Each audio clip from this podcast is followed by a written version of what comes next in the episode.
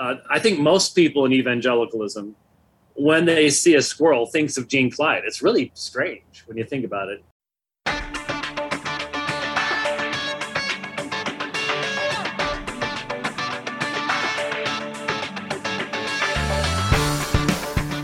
Decidedly Christian, distinctly biblical, and just a little bit nuts. This is Squirrel Chatter. And welcome to the Piney Woods, ladies and gentlemen. I am your squirrel, the host, coming to you from the ARN studios, high atop the tallest tree in the Piney Woods. It's good to have you with us. It is Tuesday, February 21st, 2023. We are rapidly approaching the beginning of March, the end of February, the beginning of March. Um, programming note I'm going to Shepherd's Conference. There's not going to be any pre recorded episodes while I am gone. I will have some equipment with me. I may or may not do something from down there. I have no plans to, but I will have the ability to if the uh, mood strikes me or if the opportunity presents. So I'm I'm uh, I'm going to be gone. There will be no squirrel chatter for I think from the sixth. I'm, I'm leaving on the fifth, so sixth, seventh, eighth, probably, probably through the fifteenth. So probably the sixteenth will be the ep- the first episode after Squirrel after uh, Shepherd's Conference. We'll have to see. We will. Uh, you know, the, the schedule is flexible because I'm driving, and I don't know. Weather sometimes uh, impacts travel this time of year as no doubt you are aware. And I will be driving through some snow country, at least on the northern end of my route. And I have been, uh, at my very first Shepherd's Conference, I ended up spending the night in a rest area. Well, the night, I got like two hours of sleep in a rest area because we had been stuck on the highway because snow had closed a pass in southern Utah, and we had to wait for the plows. They just closed the road and sent the plows up to clear it, then opened the road and let us through. And by the time we got over that hill, there was all the hotels had filled up. It was just, you know, bizarre. Uh, so I ended up driving till I found a rest area and just pulling in and sleeping in the car for a couple hours. That was a interesting trip. And that was my very first Shepherd's Conference. So the possibility exists. You never know what the weather's going to be like going through uh, Montana, Idaho, and Utah. Once you get to southern Utah, once you drop down into St. George, then you're in the desert and you're in the southern climate and things are pretty nice.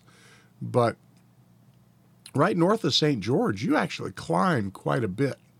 And so you're on a higher plateau so even even while southern Utah, north of St. George, is still pretty far south, it's at a pretty high elevation. And it's not until you drop down to St. George right before you go into that little corner of Arizona on I 15. It's not really until you come down that hill that you start to really feel the, the southern desert temperatures and things warm up quite a bit. Um, one of the reasons why St. George, Utah is a favored retirement place or snowbird hangout. That was one of the places that my dad always wanted to. Never got the opportunity, but he had he had thought of St. George as being a, a good place to to snowbird to. Um, sadly, he, he died very shortly after he retired, and he was not able to to do a lot of the stuff that he had planned he had always he had wanted to uh, once he was no longer working he had a had a, he and mom were we grew up as RVers we were traveling all over the place and, and camping and everything. And so dad had an idea of just being a relief preacher where he could come in he could park his RV next to a church and preach a few weeks and give the pastor some time off you know, if a pastor was going on vacation or, or needed a sabbatical for something, dad could just park his RV next to the church and he and mom would live in the RV and he could preach for a few weeks. And, and so that was one of the things he wanted to do. And, and uh, sadly, he passed away at age of 67. which uh, seemed young at the time, and it seems even younger now because that's only 10 years older than I am. Um, and I don't feel all that old. So, all right, well, this is Squirrel Chatter, a podcast dedicated to scripture, theology, history, current events, and whatever else I want to talk about. I webcast every Monday through Friday at 7:30 a.m. Mountain on Twitter, Facebook, and Twitch, and then you can find the podcast wherever you find fine podcasts. We're on Apple Podcasts, Google Podcasts, Spotify, TuneIn, uh, other places. I'm sure I'm missing. Um, so today, what we got? It's Tuesday, so we are resuming our study Bible level Bible study. We're going to be in Deuteronomy chapter 4, 41 through I think 49. We're going to end the chapter today. And uh, so we've got prayers from the 1552 Book of Common Prayer. We have a reading from John MacArthur's Daily Readings in the Life of Christ. And then we've got our study Bible level Bible study. All right, well, let's begin, as we always do, with the prayer of confession from the 1552 Book of Common Prayer. Almighty and most merciful Father, we have erred and strayed from thy ways like lost sheep. We have followed too much the devices and desires of our own hearts. We have offended against thy holy laws. We have left undone those things which we ought to have done, and we have done those things which we ought not to have done and there is no health in us. But thou, O Lord, have mercy upon us, miserable offenders. Spare thou them, O God, which confess their faults. Restore thou them that are penitent, according to thy promises declared unto mankind in Christ Jesus our Lord. And grant, O most merciful Father, for his sake, that we may hereafter live a godly, righteous, and sober life, to the glory of thy holy name. Amen. And now our reading from Daily Readings from the Life of Christ. Trust in God transcends the temporal. He answered and said, It is written, Man shall not live on bread alone, but on every word that proceeds out of the mouth of God. Matthew 4 4. James, the Lord's earthly half brother, reminds us that this life is very temporary and uncertain. It is not even guaranteed that we will have an earthly future. James' practical letter teaches us Yet you do not know what your life will be like tomorrow. You are just a vapor that appears for a little while and then vanishes away. Instead, you ought to say, If the Lord wills, we will live and also do this or that. That's James 4 14 and 15. Like Jesus, what we are all about and the ultimate goals of our lives should focus on the eternal, not the temporary. The guiding principle and central motive of our lives must be to please God and trust him for absolutely everything. See Matthew 6:33. Jesus poses some searching questions in the Sermon on the Mount. Why are you worried about clothing? Observe how the lilies of the field grow. They do not toil, nor do they spin. Yet I say to you that not even Solomon in all his glory clothed himself like one of these. But if God so clothed the grass of the field, which is alive today and tomorrow is thrown into the furnace, will he not much more clothe you, you of little faith? Matthew 6, 28 through 30. We always suffer and miss out to some extent on spiritual blessings when we short sightedly worry about the temporal instead of focusing on the eternal. Jesus' response to the devil's temptations is again our model. Ask yourself How much time do you spend listening to the nagging complaints of worry? How much is fretting a part of your thought process? When are you most susceptible to letting anxiety rise up within you, stealing your joy and perspective? Pray for freedom from anxiety and the faith to replace it. All right, Deuteronomy chapter 4, verses 41 through 49. I'll read the passage and then we'll talk about it a little bit. Then Moses set apart three cities across the Jordan to the east toward the sunrise, that a manslayer might flee there, who slew his neighbor without premeditation, not hating him previously. So he shall flee to one of these cities that he might live. Bezer in the wilderness on the plateau of the Reubenites, and Ramoth in Gilead for the Gadites, and Golan in Bashan for the Manassites. Now, this is the law which Moses set before the sons of Israel. These are the testimonies and the statutes and the judgments which Moses spoke to the sons of Israel when they came out from Egypt, across the Jordan, in the valley opposite Beth Peor, in the land of Sihon, king of the Amorites, who lived at Heshbon, whom Moses and the sons of Israel struck down when they came out from Egypt. And they took possession of his land and the land of Og, king of Bashan, the two kings of the Amorites who were across the Jordan to the east toward the sunrise, from Aroer, which is on the edge of the valley of Arnon, even as far as Mount Sion, that is Hermon, with all the Arabah across the Jordan to the east, even as far as the sea of the Arabah at the foot of the sh- slopes of Pisgah. So, this marks the end of one section and the beginning of the next section in Moses' addresses to the Israelites. Deuteronomy is again a, a series of Moses' final addresses to the Israelites before he died and they crossed the Jordan and began the conquest of the promised land in earnest.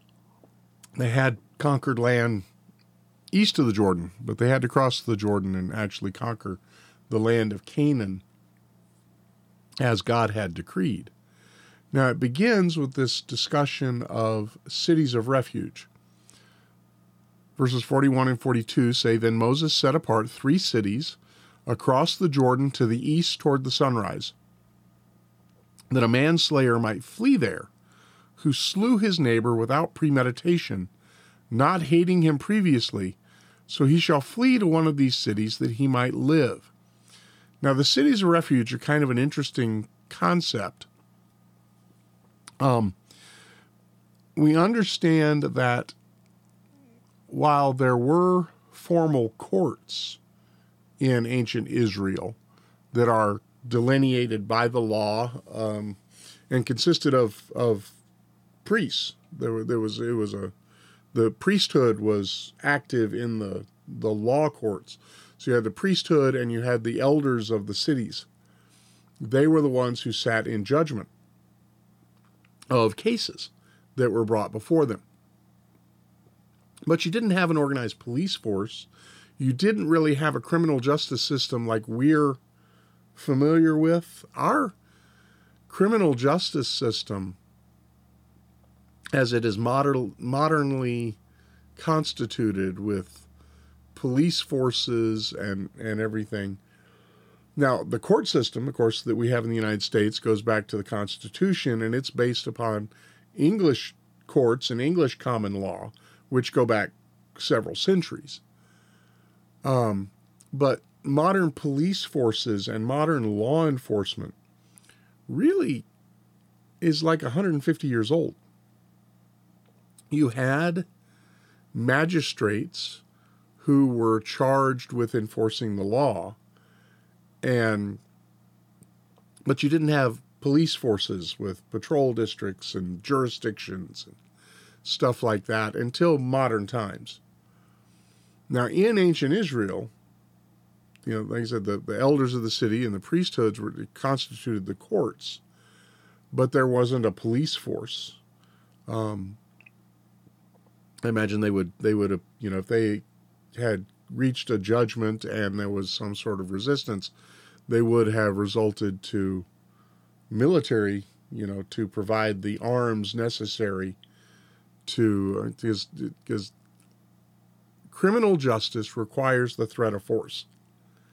Um, and it's a it's a just threat of force, and indeed, it is that that use of force to deter criminals is one of the is the primary reason that God instituted governments among men. That's Romans 13. They are there to punish the evildoer. That's the purpose of government.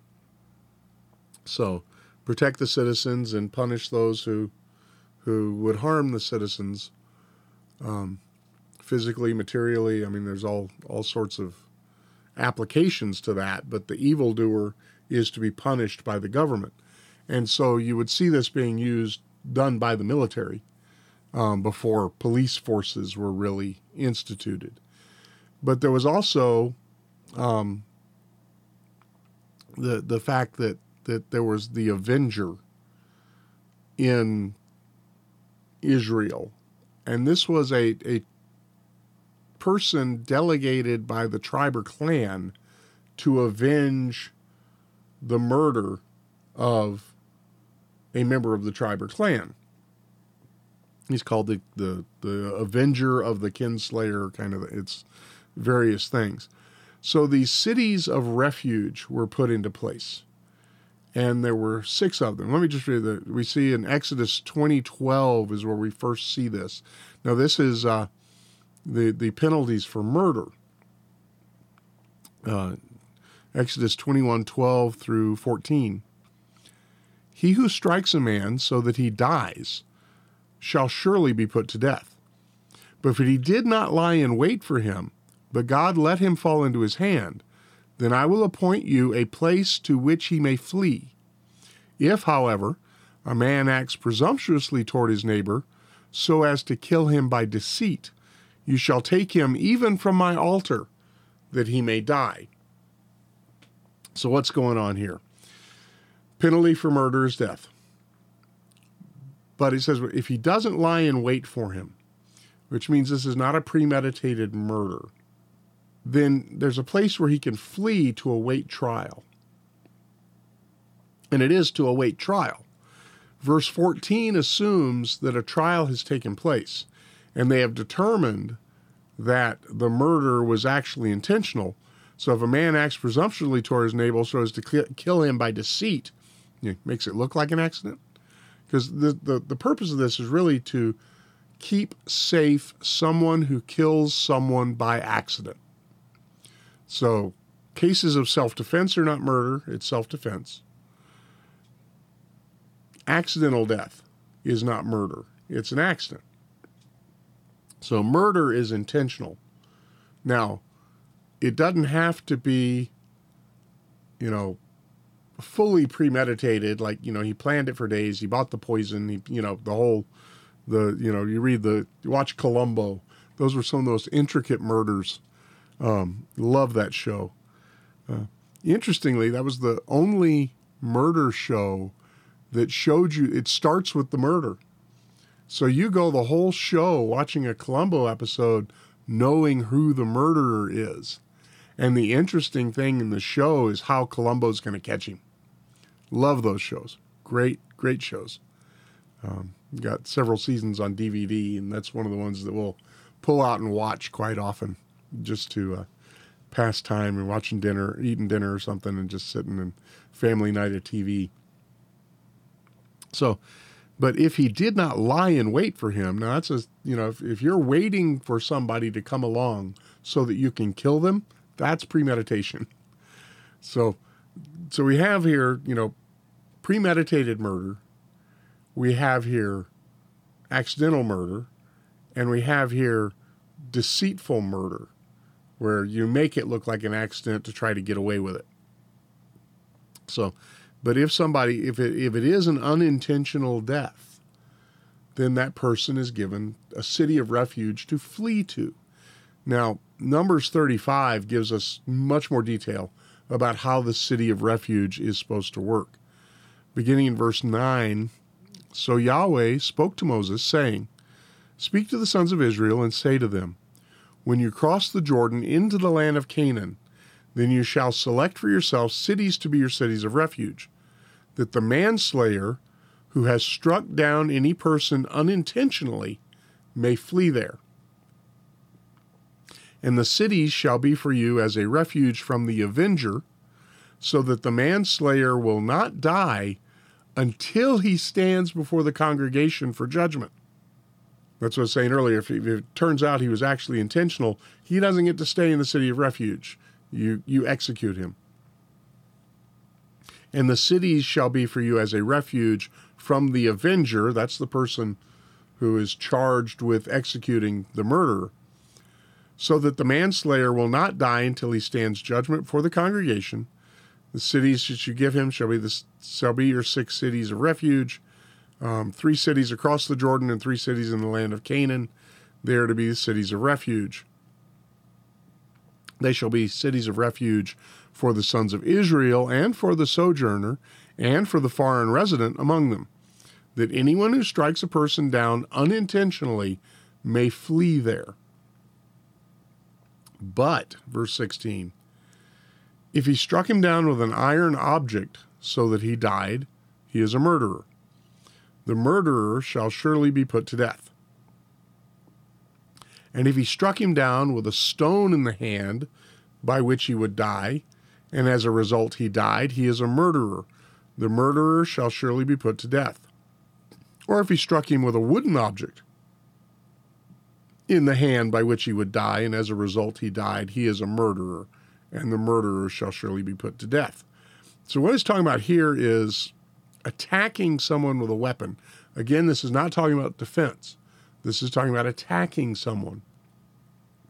So, picture the, you know, typical playground incident um, where, you know, somebody starts going, Your mama and you lose your temper and haul off and punch them. Okay. Now, in that instance, if you punched them and they fell to the ground and hit their head and died, that's unintentional. Yeah, you were mad at them. Yeah, you wanted to, to hit them and shut them up, but you didn't mean to kill them. But if somebody's insulting you and provoking you like that, and you pull out a weapon and hit them. Then you intended to kill them, right? Um, you're not defending yourself. They're not attacking you. You're attacking them uh, as a result of some sort of provocation, but not a physical attack. And and and understand, as much as words hurt us, and as much as somebody can be insulting, insults don't physically harm us we're not under threat of bodily injury or death by somebody insulting us. So while you may lose your temper, haul off and deck them, that's different from pulling out a weapon and intending to inflict harm. So that's why I'm saying if he, if he strikes him with an iron object or with a stone in his hand or with a cl- wooden club, that's an intentional injury. And so that murderer, that man's a murderer, and he shall be put to death for murder because he intended to kill somebody, even though, you know, it was the heat of the moment incident. Um, he intended to kill somebody. He's not defending himself, he's not defending somebody else. He's attacking someone who he's angry at. And he does it with a weapon. He's a murderer. Yeah the blood avenger himself. This is verse 19 of, of Exodus 21, or of uh, Numbers 35. The blood avenger himself shall put the murderer to death. He shall put him to death when he meets him. And if he pushed him of hatred or threw something at him lying in wait, and as a result he died, or if he struck him down with his hand in enmity, and as a result he died, the one who struck him shall surely be put to death. He is a murderer. The blood avenger shall put the murderer to death when he meets him. So, Bob killed Joe. The blood mur- blood avenger finds Bob, and he kills him. There's no delay. There's no, you know, it's it's he's he knows who killed him, and he's after him. In a lot of ways, we can think of the the blood avenger is like the old west marshals. You know, you're out in the middle of the desert. There's no way to safely get this guy back to town. You, you know, just you gun him down, and you know he's the bad guy. You know he's the murderer. You put him down. I mean, the old wanted posters, wanted dead or alive. It was like this guy is a bad dude. If you kill him and bring him in, you're cool. It's not a, it's not considered murder to kill the person who's wanted dead or alive. And so picture picture the blood avenger as like that bounty hunter going after the people that are wanted dead or alive. He may or may not be necessarily interested in bringing them back alive. He, he may just, you know, and he says it, he's not to bring him back alive. He's supposed to put him to death when he meets him. But verse 22 if he pushed him suddenly without enmity, or threw something at him without lying in wait, or with any stone by which one die yet without seeing, and it fell upon him and he died. But he is not his enemy nor seeking his injury. This is the accidental death. You threw something and it hits somebody you didn't mean to hit them and they die. Or you push somebody without meaning to cause them injury. Um, and, and a lot of this, like, you know, picture being up on a high cliff and you stumble and stumble into somebody and you shove them off the cliff and they fall and die. You're as upset as anybody else. You didn't mean to kill them. That's an accidental death. So, or, or if you, you know, do something that causes somebody to die and it's an accident, you're not his enemy, you weren't seeking his injury, then you go to trial. Then the congregation shall judge between the slayer and the blood avenger according to these legal judgments, according to the standards set forth in the in the law. And the congregation shall deliver the manslayer from the hand of the blood avenger, and the congregation shall restore him to his city of refuge, to which he fled, and he shall live in it until the death of the high priest, who was anointed with the holy oil. So here was the thing. let's say you you you accidentally kill Joe accidentally kills Bob. Bob killed Joe last time. Now Joe kills Bob. Joe accidentally kills Bob. He flees to the city of refuge so that he can stand trial. He stands trial and it's determined yes, this was an accidental death. He is then returned to the city of refuge, and that is where he is to make his home until the high priest who's in office dies. When the high priest dies, then he can return to his own land. So it's kind of there's even a, a, there's a penalty for even accidentally taking death and that's kind of being in a semi-exile state for a period of time. Now, these these cities of refuge were administered by the Levites. They don't belong to any of the tribes. They're, they're not part of any tribal territory. They are Levitical cities. The the Levites were given charge of certain cities, and this was one of the reasons why the Levites were given charge of those cities that they would serve as cities of refuge. The six of them, three east of the Jordan, three west of the Jordan. So there's there was always a city of refuge uh, nearby to flee to in the event of an incident like this. But you had to live in that city until the death of the high priest. And it says, if the manslayer at any time goes beyond the border of his city of refuge to which he may flee, and the blood avenger finds him outside the border of the city of refuge, and the blood avenger kills the manslayer, he will not be guilty of blood, because he should have remained in his city of refuge until the high death of the high priest. But after the death of the high priest, the manslayer shall return to the land of his possession.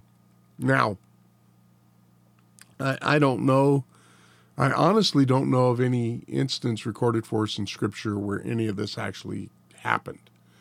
Um, I don't recall any offhand, and I didn't really do a search of it um, before this morning to see what the if if the cities of refuge were ever utilized, um, at least that's recorded for us in Scripture.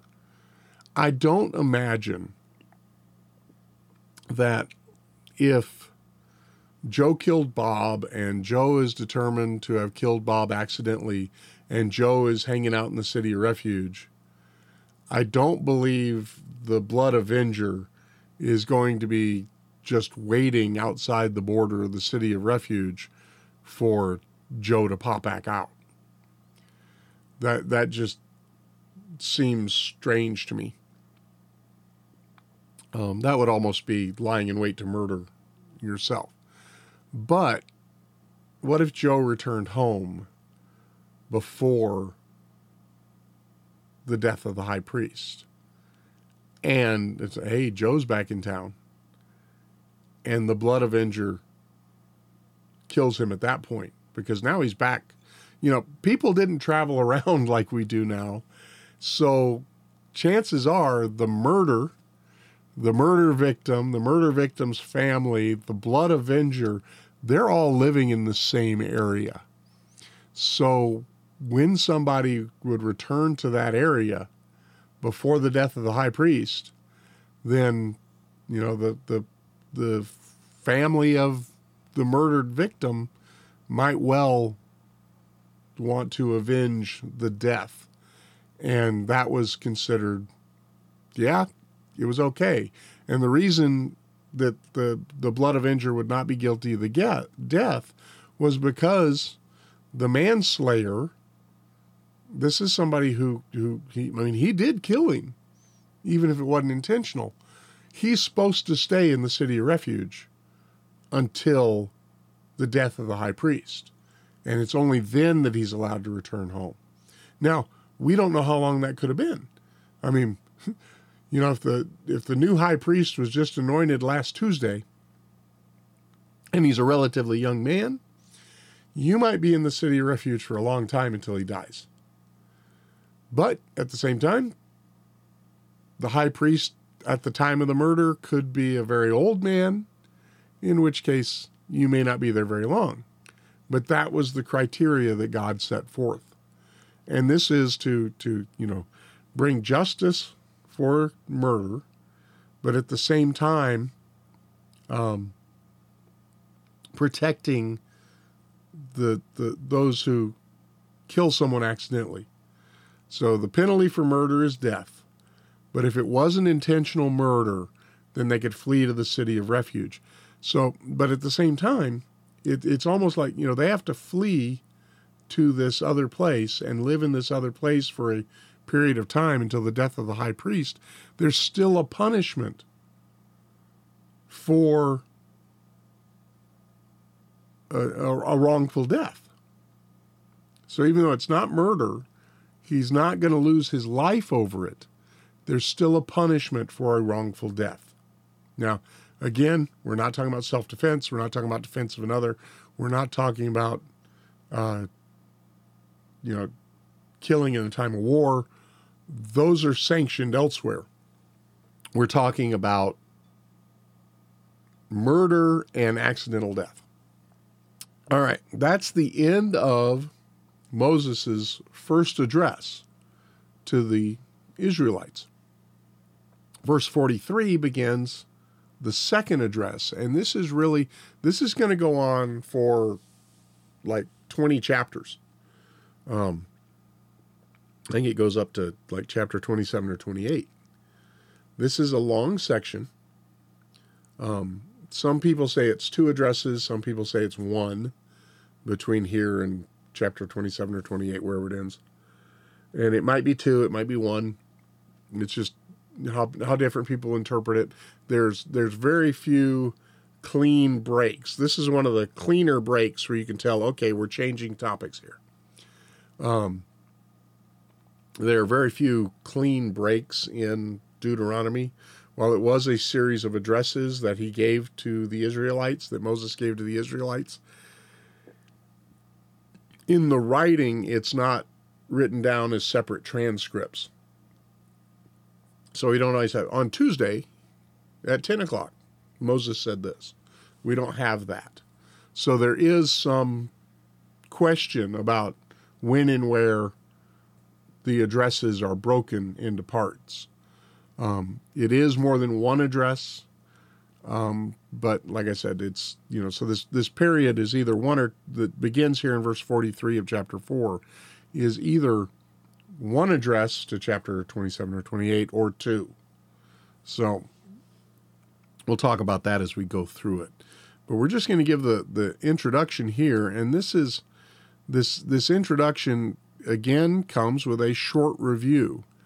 So um, as we read through this, you're thinking, gosh, he just said this.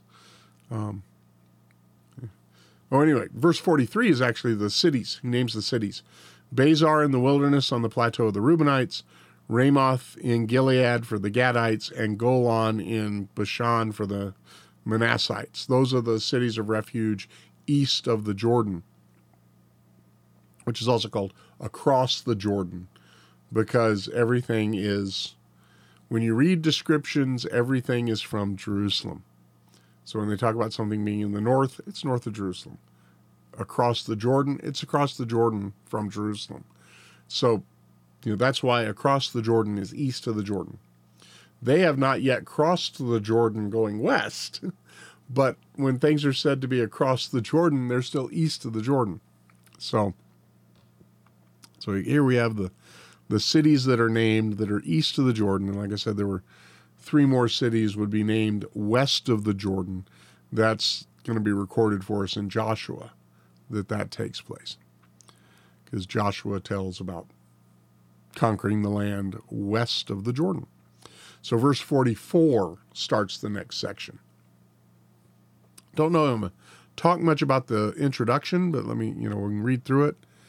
Now, this is the law which Moses set before the sons of Israel. These are the testimonies and statutes and judgments which Moses spoke to the sons of Israel when they came out of Egypt. Across the Jordan, in the valley opposite Beth Peor, in the land of Sihon, king of the Amorites, who lived at Heshbon, whom Moses and the sons of Israel struck down when they came out of Egypt. So, this is where Moses is beginning to explain the law for this new generation that's entering into the promised land. This is where he is going to be doing some application of the law to living in cities and living in settled, you know, in settled settlements as opposed to living in tents and camps. Because you go through, you know, there's all sorts of stuff in the in Leviticus and Numbers about things that take place inside the camp, outside the camp, everything like that. Well, now they're not going to be camped. They're going to be living in the cities. And so he takes a lot of these, the, the law that's already been established, and changes the application so that it's applied to living in cities as opposed to living. Know, there was no city. There were no cities of refuge when they were living in the camp. Um, so you know, I'd have to go back and look at Exodus and Leviticus if there was regulations for for what a manslayer was supposed to do um, in a case of accidental death when they were living in the camp. That's interesting. That's a that's an area of study that I haven't done. Might look up to that. May or may not have time to do it today. If I do it today, I'll report on it tomorrow when we resume our study. But uh, that's what. Now it also says that these are the things that they he spoke to the sons of Israel when they came out of Egypt, and it also says that they struck down Sihon, king of the Amorites, when they came out of Egypt. Um, it's forty years after they came out of Egypt. The the striking down Sihon, uh, king of the Amorites, and taking his land had just recently happened at the time of Deuteronomy. That was after the wandering in the wilderness as they were coming to take the promised land. And that's why the, the, the tribes that settled east of the Jordan were settled there before the conquest west of the Jordan began because they had conquered the land at that time. Um, remember, they just had, they had to promise to to go in and help the the rest of the tribes take the land. So that's what's going on here, and uh, so we're we're about to have this address. So they they killed the Sihon and took his land, and they took possession of his land and the land of Og, king of Bashan, the two kings of the Amorites, who were across the Jordan to the east toward the sunrise, from Aroer which is on the edge of the valley of Arnon. Aroer. It's A R O E R, and I have never been able to pronounce that. I, I I should find somebody who who can help me with my pronunciation of that word. Arnon is easy, so it's R or R. Or I don't know. Glad I don't live there. I don't have to pronounce it. Um, on the edge of the valley of Arnon, even as far as Mount Zion, that is Hermon, with all the Arabah across the Jordan, even as far as the Sea of Arabah at the foot of the slopes of Mount Pisgah. So that's the introduction. We're not going to go any further. We're going to get into the second address of Moses tomorrow morning.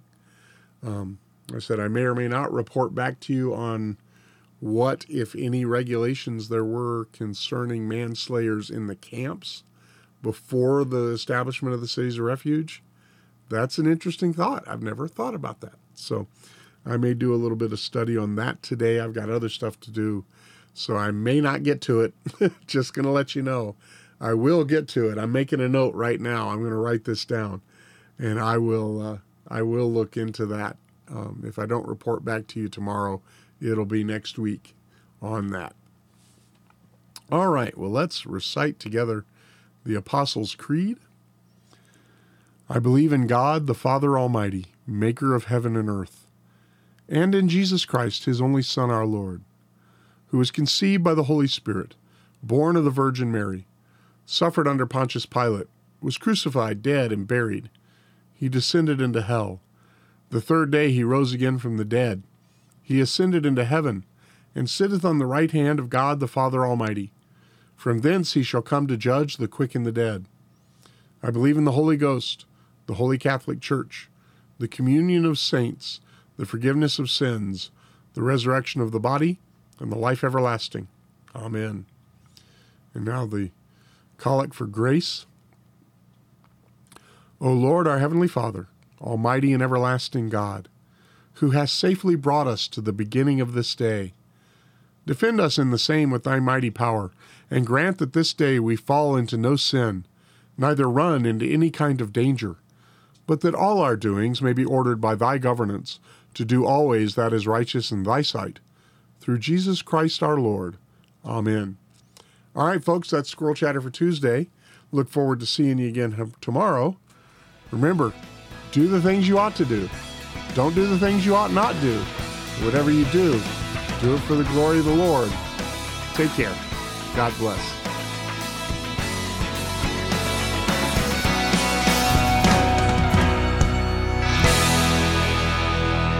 Squirrel Chatter is recorded in front of a live studio hamster